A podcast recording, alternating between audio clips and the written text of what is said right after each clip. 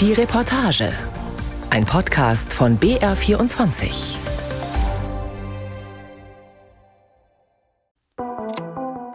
Folks, we need to make these chips here in America. Leute, wir müssen diese Chips hier in Amerika machen. Dieses Gesetz bringt sie zurück nach Hause. And this law brings it back home. sagt Joe Biden, der US-Präsident. Und And it's in our national security interest to do so. es gehe um die nationale Sicherheit. Dass die Beziehungen zwischen China und den USA so schwierig sind, ist größtenteils auf die falsche politische Richtung der letzten US-Regierungen zurückzuführen. Auch wenn sie es nicht direkt gesagt haben, das, was sie tatsächlich tun, ist China einzudämmen und zu unterdrücken.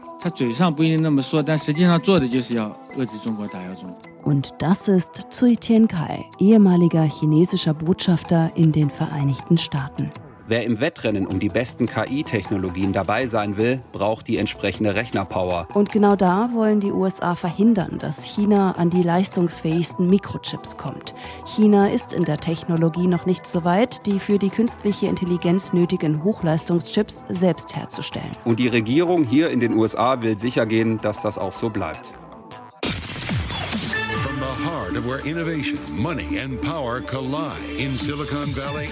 Ende Mai ist das die große Börsenmeldung, nicht nur in den USA. Coming up, Nvidia hitting $1 trillion. Nvidia touched the sky on Tuesday. The chipmaker Nvidia was worth a trillion dollars. Ende Mai war das US-Unternehmen Nvidia an der Börse erstmals eine Billion Dollar wert, so viel wie noch keine Chipfirma davor. 2788 St. Thomas Expressway in Santa Clara, Kalifornien, so heißt die Adresse.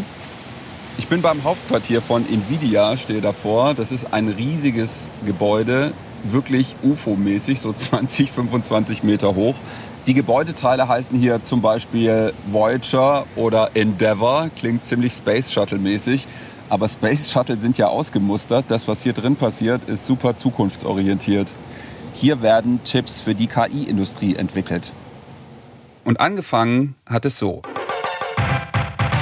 So klingt ein Computerspiel Anfang der 90er Jahre. Grafisch sieht alles noch ein bisschen eckig aus. In dieser Zeit wird Nvidia gegründet. Das Ziel ist, Computerspiele schneller und grafisch besser zu machen. Jensen Huang ist 1993 einer der drei Gründer und auch heute noch der Chef. Damals sagt er, wir machen Technologie, die die Multimedia-Anwendungen der Konsumenten beschleunigt. Heute klingen Computerspiele so und sehen auch anders aus. Die Grafik ist manchmal so gut, dass sie kaum von der Realität zu unterscheiden ist. Die Firma verlässt sich aber nicht auf Computerspiele. 2006 öffnet sich Nvidia. Entwicklerinnen und Entwickler können die Chips auch für andere Anwendungen nutzen. 2012 werden Chips für ein sogenanntes neuronales Netzwerk namens AlexNet entwickelt. Die ersten KI-Chips von Nvidia. Wir haben früh gesehen, dass das eine Technologie ist, die alles verändern kann sagt Jensen Wang im Mai dem Sender CNBC. Und der Journalist Asa Fitch vom Wall Street Journal meint, niemand wusste damals, wie groß KI werden würde. Er erklärt, warum die Chips von Nvidia für KI-Anwendungen geeignet sind, was auch mit den Games zu tun hat. Computergrafik funktioniert so. Auf dem Computerbildschirm sind tausende Pixel. Der Computer muss ständig berechnen, wie jeder einzelne Pixel aussehen soll. Nvidia-Chips können das gut. Viele Rechenschritte müssen parallel verarbeitet werden. Es wurde ziemlich schnell klar, dass diese Eigenschaft auch in anderen Bereichen nützlich ist. Diese Chips sind deshalb auch sehr gut darin, die Mathematik, die hinter KI-Anwendungen steckt, zu berechnen. Noch 2018 hat die Firma gerade mal ein Viertel seines Umsatzes mit diesen High-End-Chips für die KI-Industrie gemacht. Vier Jahre später ist es über die Hälfte. Ende November hat OpenAI seinen Chatbot ChatGPT veröffentlicht. Der Aktienkurs von Nvidia lag damals bei 170 Dollar, der Kurs Ende Mai rund 400. Da ist kein Ende des Booms absehbar. Die Frage ist nur, ob die Firmen mit den KI-Möglichkeiten auch viel Geld verdienen können. Journalist Fitch meint die Firmen, die diese High-End-Chips gerade in ihren KI-Datenzentren verbauen, um im Wettrennen um die besten Sprachmodelle oder Bildgeneratoren ganz vorne dabei zu sein. In den USA sind das zum Beispiel Google, Microsoft oder eben auch OpenAI. The demand Wir haben Anfragen aus der ganzen Welt, sagt Jensen Huang bei der Veröffentlichung der letzten Quartalszahlen im Mai. Auch aus China, was für ziemliche Spannungen sorgt. Diese Hochleistungschips dürfen aber nicht einfach nach China verkauft werden. Die US-Regierung reguliert den Export und wird dabei immer strikter. Erst waren nur die absoluten Top-Chips betroffen. Nvidia hat dann eine sozusagen bewusst gedrosselte Version für den chinesischen Markt entwickelt. Aber laut Medienberichten plant die US-Regierung jetzt auch den Verkauf dieser Variante zu verbieten. Die Befürchtung, China könnte sie für militärische Zwecke oder für Hackerangriffe nutzen und das sei ein Sicherheitsrisiko. Das sagte der US-Präsident Joe Biden schon im letzten August. And it's in our national security interest to do so. An diesem Tag steht Biden vor dem Weißen Haus und unterzeichnet den Chips und Science Act, das Chip- und Wissenschaftsgesetz. Amerika hat die Halbleiter erfunden. Die haben die NASA-Mission zum Mond angetrieben. Vor 30 Jahren haben die USA 40 Prozent aller Chips weltweit produziert. Aber dann ist was passiert. Wir haben die Produktion nach Übersee gehen lassen. Das Ergebnis? Heute produzieren wir gerade mal noch 10 Prozent der Chips. Despite being the leader in chips design as well as research. Der Chips Act ist der Plan der US-Regierung, mit dem sie wieder unabhängiger von Asien werden will. Die Lieferkette soll zurück ins eigene Land geholt werden. Dafür zahlt sie insgesamt über 50 Milliarden Dollar an Firmen, damit die in den USA und eben nicht in Asien produzieren. Folks, we need to make these chips Leute, wir müssen die Chips hier in Amerika machen, um die Kosten zu senken und um Jobs zu schaffen. Dieses Gesetz bringt sie zurück nach Hause. and this law brings it back home. Mehrfach erwähnt er, America invented the semiconductors. dass Amerika die Mikrochips erfunden hat. Luftlinie mehr als 11.000 Kilometer weiter in Shenzhen, China, dem, so sagen manche, chinesischen Silicon Valley. Auch hier steht die Entwicklung nicht still. Anschnallen bitte, sagt der Bordcomputer. Das Auto fährt ohne Fahrer vollautonom im normalen Stadtverkehr. Auf dem Fahrersitz sitzt nur noch ein Aufpasser, der im Notfall eingreifen kann. Wie gespenstig dreht sich das Lenkrad von allein. Der Blinker geht an und das Auto wechselt die Fahrspur. Seit fast einem Jahr ist das auf bestimmten Straßen in der südchinesischen Technologiemetropole Shenzhen möglich. Sie war die erste Stadt in China, die das zugelassen hat. Shenzhen ist Chinas Innovationsschmiede. Vor 40 Jahren noch ein Fischerdorf gewesen, ist die 12 Millionen Metropole heute die Heimat vieler großer chinesischer Hightech-Unternehmen wie Huawei, Tencent und ZTE. Im hochmodernen Stadtteil Nanshan prägen Palmen und Wolkenkratzer das Stadtbild. Mehr Wolkenkratzer als in New York. Und im Hotel bringt dich ein Roboter aufs Zimmer. Während in den Hotels die Vorhänge zugehen, sind die Zimmer der Bürogebäude bis in die höchsten Stockwerke noch heller leuchtet. Denn die etwa 4000 Hightech-Startups schlafen nicht. Sie entwickeln, forschen, experimentieren und produzieren.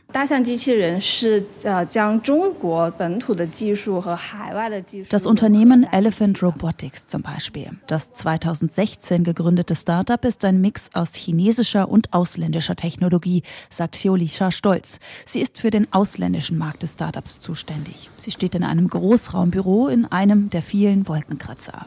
Zahlreiche Mitarbeiter sitzen konzentriert an ihren Computern.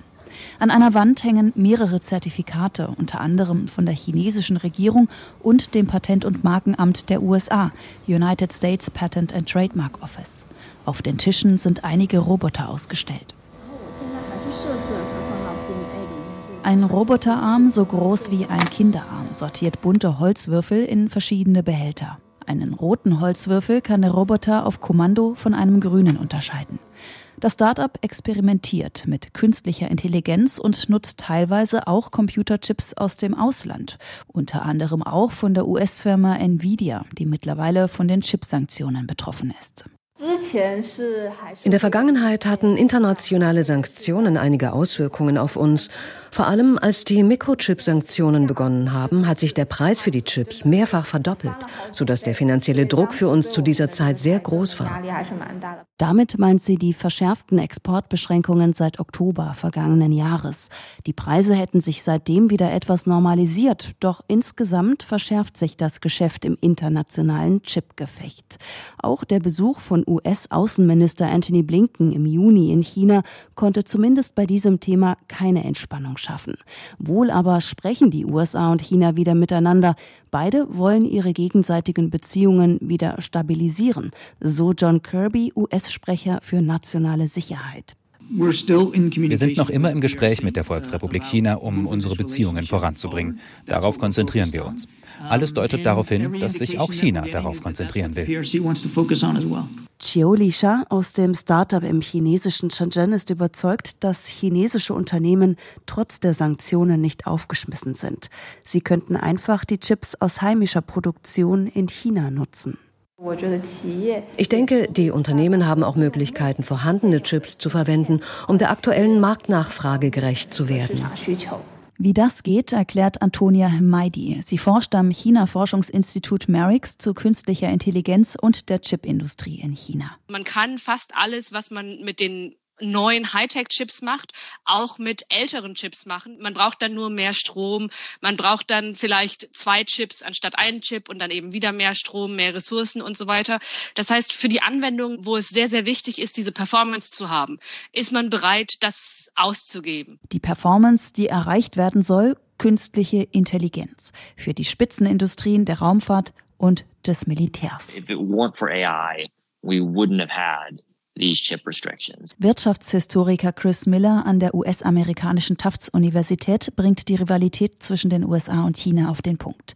Er hat ein Buch geschrieben mit dem Titel übersetzt auf Deutsch Chipkrieg. Die Regierungen konzentrieren sich auf diese Chips, weil es bei künstlicher Intelligenz nicht nur um Verbraucheranwendungen also wie ChatGPT geht. Es geht auch um Verteidigung und Geheimdienste. Die Verteidigungsministerien der Welt fragen sich, wie sie künstliche Intelligenz für militärische und nachrichtendienstliche Systeme einsetzen können.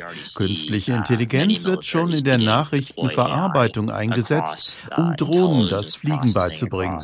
Das wird in Zukunft ein entscheidender Faktor für militärische Macht sein. Für China bedeuten die internationalen Sanktionen, dass es schwieriger wird, den Vorsprung, den andere Länder in der Chip-Technologie haben, aufzuholen. Dabei geht es um die winzigen Hochleistungschips unter einer Größe von sieben Nanometern, die China noch nicht selbst herstellen kann. Vor allem die Maschinen zur Herstellung dieser Chips aus dem Ausland zu ersetzen, wird laut Chris Miller für die Volksrepublik die größte größte Herausforderung. Diese Maschinen gehören zu den komplexesten Maschinen, die der Mensch je erfunden hat, mit Hunderttausenden Teilen und höchster Präzision. Die Chip-Maschinenindustrie ist in China mehrere Generationen hinter dem Stand der Technik zurück. Und wenn man keinen Zugang zu den Maschinen hat, kann man die Hochleistungschips einfach nicht herstellen.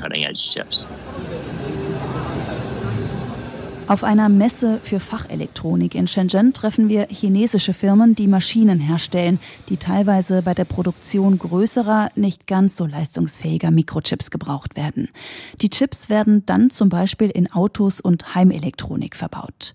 Spitzentechnologie ist auf der Messe schwer zu finden. Ein Shanghaier Unternehmer mit vielen Bauteilen aus Deutschland und Mikrochips aus dem Ausland ist da eine Ausnahme.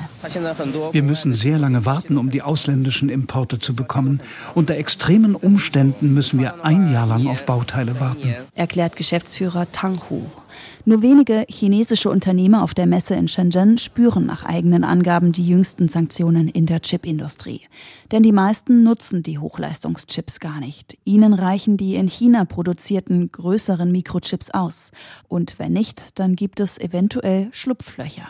Es gibt so viele Chips auf der Welt.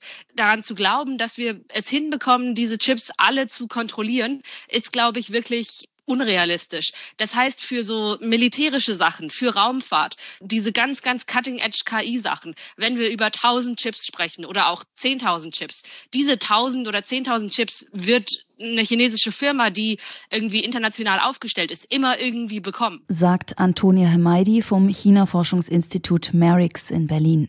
Nach Recherchen der Nachrichtenagentur Reuters Ende Juni soll sich im berühmten Huatiangbei Elektronikviertel in Shenzhen gar ein Untergrundmarkt entwickelt haben, auf dem einzelne Verkäufer eine kleine Anzahl an Mikrochips anbieten, die eigentlich nicht mehr nach China verkauft werden sollen wie zum Beispiel der High-End-Chip A100 von Nvidia.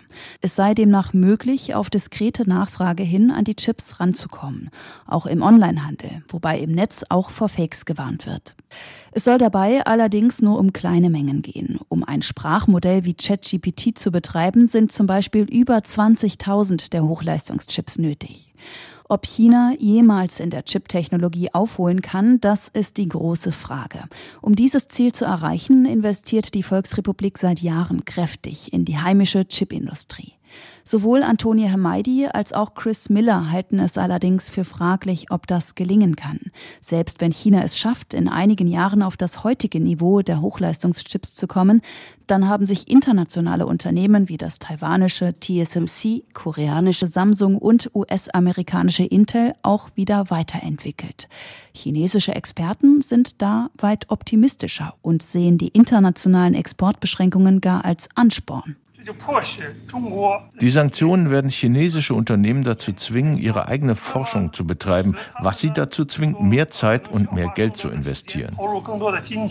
Meint Xing Yuqing, ein chinesischer Wirtschaftsprofessor am Nationalen Forschungsinstitut GRIPS in der japanischen Hauptstadt Tokio.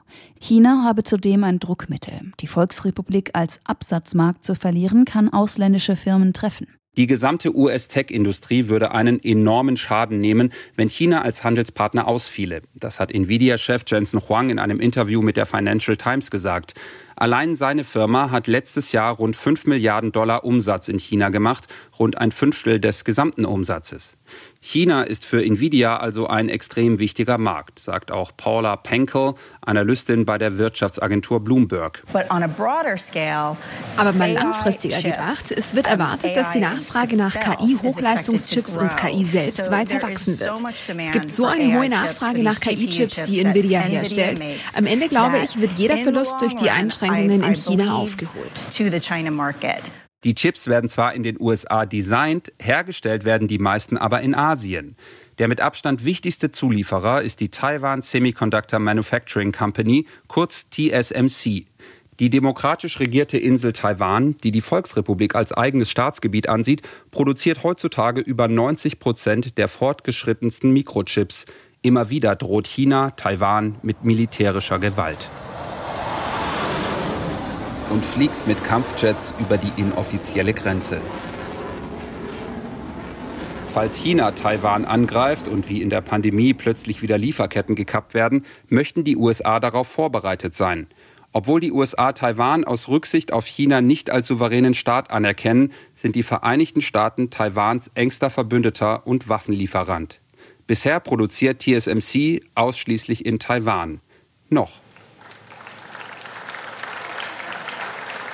Please welcome Dezember 2022. TSMC Chairman Dr. Mark Liu. Der Chef von TSMC, Mark Liu, steht auf einer Baustelle in Phoenix im Bundesstaat Arizona. Hier entsteht gerade die erste TSMC-Chipfabrik außerhalb Taiwans. Diese Initiative ist wahr geworden durch die vorausschauenden Maßnahmen des Chip Acts. Insgesamt will TSMC 40 Milliarden Dollar in den USA investieren. Die ersten Chips sollen 2024 produziert werden. Präsident Biden ist auch da. TSMC hat schon eine zweite Fabrik in Phoenix angekündigt, auch wenn er wohl nicht ganz genau weiß, was da dann genau produziert wird. Chips, es werden drei Nanochips gebaut. Drei Nano Chips, nano. You know Chips mit den drei Nanos. Ihr wisst, was ich meine. Nano, no, no, I don't know. Es sind auf jeden Fall die modernsten Chips auf dem Planeten. These are the most advanced semiconductor chips on the planet. In China hält sich die Begeisterung über die Pläne von TSMC in den USA in Grenzen. Falls die USA und der Westen destruktive Sanktionen wie gegen Russland auferlegen, dann müssen wir Taiwan zurückgewinnen. insbesondere im Hinblick auf die Umstrukturierung der Industrie und Lieferkette. Und wir müssen die taiwanische Mikrochip-Firma TSMC in die Hände Chinas holen. Nationalistische Stimmen wie diese von Chen Wenling, der Chefökonomin der staatsnahen Denkfabrik China Center for International Economic Exchange, gibt es viele in China. Doch es gibt unter Beobachtern auch Zweifel, inwiefern ein möglicher Angriff Chinas auf Taiwan akut ist. Antonia Hemaidi vom China-Forschungsinstitut Merix in Berlin schätzt, dass gerade die Hochleistungschips Taiwan bis zu einem gewissen Grad vor einer militärischen Konfrontation Situation schützen könnten. Eine Blockierung der Lieferketten um die Taiwanstraße, der Meeresenge zwischen China und der Insel Taiwan, würde wirtschaftlich alle betreffen, meint auch Buchautor Chris Miller. Taiwan hofft, dass seine zentrale Position in der uh, Chipindustrie China von einer militärischen Eskalation abhalten wird, da dies mit immensen wirtschaftlichen Kosten verbunden wäre. Uh, also Außerdem sind nach Einschätzung von Antonia Hemaidi weder China noch die USA bereit für eine militärische Auseinandersetzung. Es ist immer noch so, dass beide Seiten ein großes Interesse daran haben, nicht jetzt in den Krieg zu gehen, weil beide Seiten der Ansicht sind, dass sie ihr Militär sehr stark verbessern müssen, um sich sicher zu sein, dass sie einen Krieg gewinnen können. Wie angespannt die Lage ist, zeigen Zwischenfälle wie diese. US-Verteidigungsminister Lloyd Austin Anfang Juni. Uh, uh, Sie haben ein Beispiel dafür gesehen, wie eines unserer Flugzeuge von einem Ihrer Flugzeuge in einer sehr gefährlichen Entfernung abgefangen wurde. Also, ich meine, aus sehr, sehr kurzer Entfernung. Und erst kürzlich gab es einen weiteren Vorfall, bei dem eines ihrer Schiffe vor einem unserer Schiffe kreuzte. Der Abstand hat wahrscheinlich 150 Fuß betragen und das ist extrem gefährlich. Lloyd Austin bezeichnete das Verhalten des chinesischen Militärs als unverantwortlich. Es war nicht das erste Mal, dass sich US-amerikanische und chinesische Kriegsschiffe gefährlich nahe kommen. Beobachter warnen, dass solche Zwischenfälle zunehmen und auch unabsichtlich zu einer Eskalation führen könnten. Auch deshalb sei es wichtig, dass China und die USA trotz ihrer Differenzen miteinander sprechen, sagt US-Militäroffizier Mark Milley. Es können Unfälle passieren, die die Dinge außer Kontrolle geraten lassen. Stellen Sie sich vor, wenn etwas passiert und wir keine klare Kommunikation haben, wie schwierig das sein wird und was dann auf kurze Sicht passieren könnte.